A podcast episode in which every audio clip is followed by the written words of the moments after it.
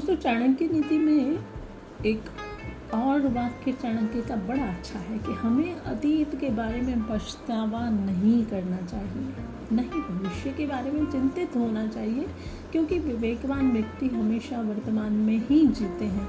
दोस्तों, चाणक्य की यह बात हमें यह कह रही है कि जो बीत गया, अर्थात हमारा जो पास्ट था, उसके बारे में सोचने से हमें कोई फ़ायदा नहीं मिलने वाला। और जो होने वाला है, जो फ्यूचर में होने वाला है, उसके बारे में तो हम कुछ कह ही नहीं सकते।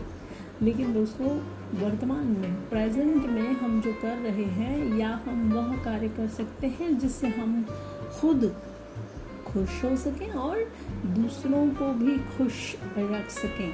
तो जो अपने वर्तमान को अच्छा बनाता है और उसी के बारे में सोचता है सक्सेस सफलता बहुत ही जल्दी उसे मिलती है और ज़रूर मिलती है। तो दोस्तों, अतीत के बारे में मत सोचिए, फ्यूचर के बारे में चिंतित मत होइए। जो है वो वर्तमान है, प्रेजेंट है और उसी में अच्छे कार्यों को कीजिए, खूब खुश रहिए और व्यस्त रहिए। हम मिलते हैं आपसे चाणक्य नीति के एक और सुविचार को लेकर अगले एपिसोड में। तब तक के लिए bye, take care see you